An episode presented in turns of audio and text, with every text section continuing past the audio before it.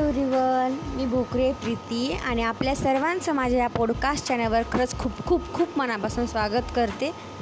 तर मित्रांनो मी आज तुमच्यासाठी एक खूप छान अमेझिंग स्टोरी घेऊन आले.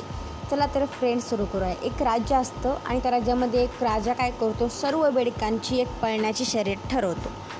सगळ्यांना गावात दवंडी दिली जाते. सगळ्या राज्यामध्ये सांगितलं जातं की बेडकांची शर्यत सगळे बेडके शतूर असतात त्या शर्यतीसाठी. कारण त्या शर्यत जिंकल्यानंतर एक प्राईज भेटणार असतं. तो दिवस येतो ज्या दिवशी शर्त ठेवलेली असते सगळे बेडके एकत्र येतात. एवढे बेडके त्या ग्राउंडवर साचतात की त्यांची एकमेकांवर पडायची बारी येते. एकमेकांची धडपड अशी प्राईज जिंकण्यासाठी. परंतु त्यांचा जो स्टार्ट पॉईंट होता रेसचा आणि जो एंड पॉईंट होता याच्यामध्ये खूप मोठे अडथळे होते खूप मोठ्या डिफिकल्टीज होत्या. परंतु त्यांना ते पार करून तिथे एंडच्या पॉईंटपर्यंत जायचं असतं. आणि नंतर राजाच्या हाताने त्यांना बक्षीस असतं. एवढे मोठे बेडके असतात की तिथे अशी जागासुद्धा नसते त्या ग्राउंडवर शर्यतीचं शर्यत सुरू होते.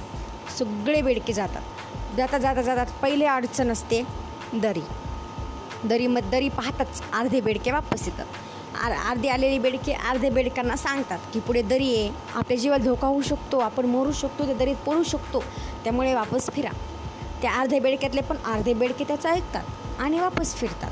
परंतु अर्धे बेडके मात्र तसेच पुढे जातात. परंतु पुढे गेल्यानंतर त्यांना दिसतं की आणखीन बेडके वापस येत आहेत. आणि त्यांना ती तेच सांगतायत की पुढे दरी आहे आपण ती पार करू नाही शकत. आणि आपण जर ती पार करायचा प्रयत्न केला तर आपण हरू आणि आपण त्या दरीमध्ये पडू. प्राईजचं काय? नंतर पाहू. जिंकता येईल परंतु आपलं आयुष्य जाईल त्या दरीमध्ये. आपण मरू शकतो. मग त्यांचं ऐकून ते अर्धे बेडकेसुद्धा वापस फिरतात. परंतु त्या सगळ्या बेडक्यांमध्ये एक बेडकू असतं एक बेडूक असतं. जे की चालतच असतं चालतच असतं.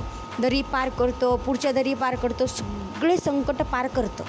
आणि राजा त्याला प्राईज द्यायची बारी येते. दरबारामध्ये त्याला बोलवलं जातं आणि ते बेडक्याला प्राईज देतात. तेव्हा हे सगळ्या बेडक्यांना ऐकायची अतुरता असते की ह्याने आपलं का ऐकलं नाही? ह्याने कसं काय हा पुढे पुढे गेला? जेव्हा आपण सगळ्यांना सांगत होतो की पुढे आपण मरू शकतो पुढे जीवाला धोका तेव्हा याने कसं काय ऐकलं नाही? हा कसं काय पुढे गेला? तेव्हा त्या बेडक्यांना समजलं की हा जो बेडूक होता ज्याने ही रेस पार केली त्या बेडक तर तो बेडूक तर बाहेर होता. त्याला तर काय ऐकूच येत नव्हतं.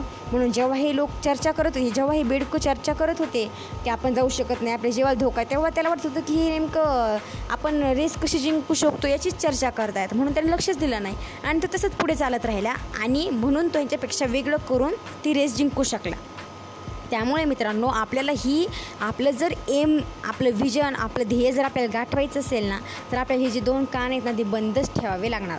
कारण पॉझिटिव्ह सांगणारे खूप कमी लोक आहेत आणि निगेटिव्ह बोलणारे खूप लोक आहेत. आपण जेव्हा आपल्या रस्त्याने जाणारा जात असतो ना तेव्हा हे लोक आपल्या मनामध्ये निगेटिव्ह भरण्याचं काम करतात की तू असं करू नको तू ते करू नको हे करू नको. यांचं कामच असतं आपल्या निगेटिव्ह गोष्टी आपल्या मनामध्ये भरण्याचं आणि काही लोक त्यांचं ऐकतात. जसं की ते आर सगळ्या बेडक्यांनी ऐकलं आणि ते वापस फिरले परंतु जो ऐकत नाही तो त्या बेडक्यासारखे त्याचे शरीर जिंकतो. म्हणून तुम्ही तुमचे कानं बंद ठेवा आणि तुमच्या विजनसाठी कोणतंही कॉम्प्रोमाइज करू नका. तर मित्रांनो कशी वाटली स्टोरी आणि आय होप तुम्हाला आवडलीच असेल. आणि जर आवडली असेल तर प्लीज प्लीज माझ्या चॅनल लाईक आणि सबस्क्राईब करा. कारण त्यासाठी मी किती छान आत्तापर्यंत अमेझिंग स्टोरी घेऊन आले. आणि आणखीन पण अमेझिंग स्टोरी अशाच घेऊन येणार आहे.